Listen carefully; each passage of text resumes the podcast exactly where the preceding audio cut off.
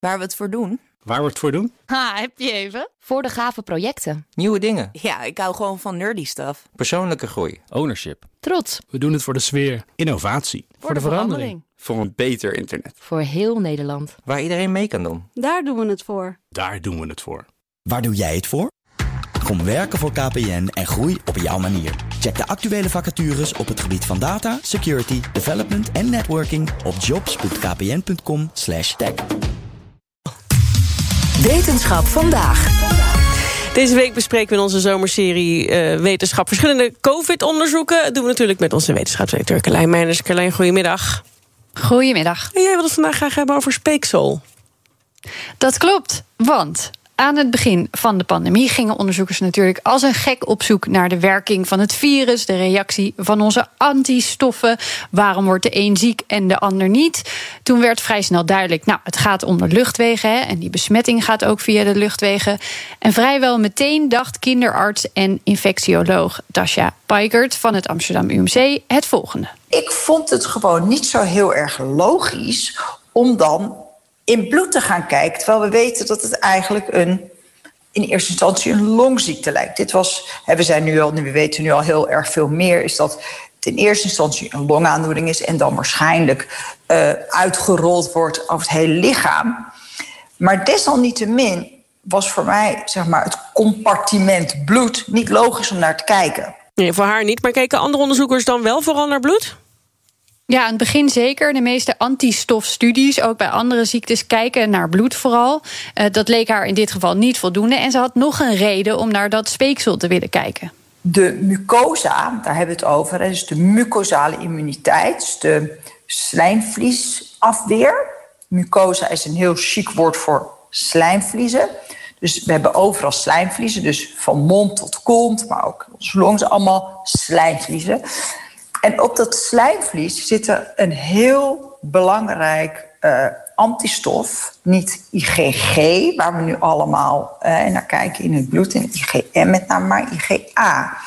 Maar dus die antistoffen in die mucosa, die zijn voor ontzettend veel infecties heel erg van belang. En daar werd in mijn ogen veel te weinig naar gekeken. Oké, ik ben even blijven hangen nog bij dat we dus zoveel slijmvliezen hebben. Van mond tot kont. Ja, ik wist van dat mond helemaal tot niet. kont. Vergeet dat niet. Ja. Nee. Nee, nee dat, dat, dat ga ik niet meer doen. En, maar goed, die ja, hebben dus in, hele sterke in die antistoffen. slijmvliezen Ja. Precies, ja. Op verschillende plekken, maar die antistoffen die zitten daar dus in. Uh, en dat maakte ze interessant. Nou is Pikert kinderarts. Ze wilde dit gaan bestuderen in kinderen. Kinderen hebben veel minder symptomen vaak. Kan dat iets met die speekselafweerlinie te maken hebben? En dat dan weer naast antistoffen in bloed leggen. Maar wil je zoiets onderzoeken, dan heb je veel kinderen nodig. En meestal duurt het maanden om zoiets op te zetten. Nu zaten ze ook nog eens midden in een lockdown. En toch ging het razendsnel. De medische ethische commissie deed extra snel haar werk. Wachtte niet op geplande vergaderdagen, maar deed het meteen. Uh, financiering was snel rond. En een team van artsonderzoekers ging meteen aan de slag. En de opzet van het onderzoek hielp daarbij ook. Kinderonderzoek is altijd lastig, omdat onze METC. Alle METC's die kijken altijd van... is het niet te belastend voor een kind? Dus wat hebben we gedaan? We hebben een onderzoek ontworpen... waarbij kinderen die sowieso al een bloedonderzoek zouden ondergaan. Daarbij hebben we extra bloed afgenomen en speeksel. Speeksel, dat is allemaal niet moeilijk. Dat is in een potje spugen. En bij kleine kindjes hadden we zo'n sponsje waar ze op moesten sabbelen als ze niet spuug konden maken. Nou, dat lijkt me inderdaad niet extra belastend. Nee, ze wilden uh, zo uh, 420 kinderen gaan testen. Het werden er zelfs 520. De meeste tussen de 10 en 17, maar zelfs zo jong als een half jaar, geloof ik. En dat benadrukte Pikert is ook gelukt, omdat bijna iedereen die ze benaderde, kinderen en hun ouders, meteen zeiden: wij doen mee. Nou, waar zijn ze nou precies naar gaan kijken? We hebben naar twee verschillende soorten antistoffen gekeken. Ik had het net al even over dat IgA, dat zeg maar dat slijmvlies-antistof.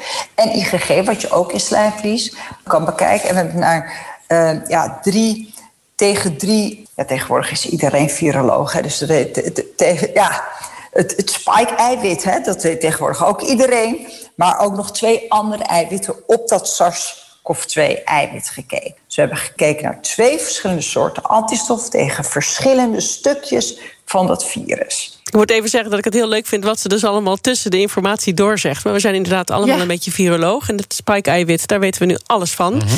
Maar goed. Ja, precies. Wat zagen ze toen, Carlijn? Ja, ze zagen een, een duidelijk verschil tussen meten in bloed en meten in speeksel. Ze zagen antistoffen in het speeksel die helemaal niet terug te vinden waren op dezelfde manier in het bloed. En dat is hele belangrijke informatie als je wilt kijken waarom wordt het ene kind ziek en het ander niet. Meet je dit alleen in het bloed, dan kun je zoiets missen. En dankzij deze kennis kunnen ze nu gaan kijken: kun je dat virus ook neutraliseren met die gevonden extra sterke antistoffen in dat speeksel? Dat zijn ze nu op dit moment in het lab aan het bekijken in mini-darmpjes. En dan zou dit een van de redenen kunnen zijn waarom het ene kind dus wel ziek wordt van het virus en het andere kind niet. De aanwezigheid van die geweldige speeksel-antistoffen. Oké, en kun je dan ook naar het verschil tussen kinderen en volwassenen gaan kijken? Ja, ook dat kun je dan gaan doen, ja. En zegt het iets over groepsimmuniteit? Zeker. Het laat zien dat je eigenlijk geen conclusies kan trekken over die groepsimmuniteit. als je dat alleen doet op basis van ja. gemeten antistoffen in het bloed. Ja. En, en qua behandeling allemaal een dosis speeksel-antistoffen? Ja, ik vroeg dat dus ook meteen. Kan dit ons dan ook helpen als behandeling? Ja. Want naar moedermelk bijvoorbeeld met antistoffen is op een gegeven moment toen gekeken. eh, kunnen we er geen ijsjes van maken en die aan kwetsbare mensen geven? Eh, alleen zei ze, die antistoffen kun je vrijwel onmogelijk goed uit dat speeksel filteren. Dat gaat gewoon niet. Maar wat het ons dus wel geeft, is belangrijke kennis over hoe het lichaam reageert op COVID. En dat kan uiteindelijk weer zorgen voor betere behandelingen. Carlijn, dankjewel. Wetenschap vandaag wordt mede mogelijk gemaakt door Gimmicks. Gimmicks, your trusted AI. Ook Diana Matroos vind je in de BNR-app. Ja, inderdaad. Je kunt live naar mij luisteren tijdens de Big Five. Ook handig in de BNR-app. Breaking nieuwsmeldingen, maar ook het allerlaatste zakelijke nieuws. En je vindt in de app alle BNR-podcasts, waaronder Wetenschap Vandaag. Download nu de gratis BNR-app en blijf scherp.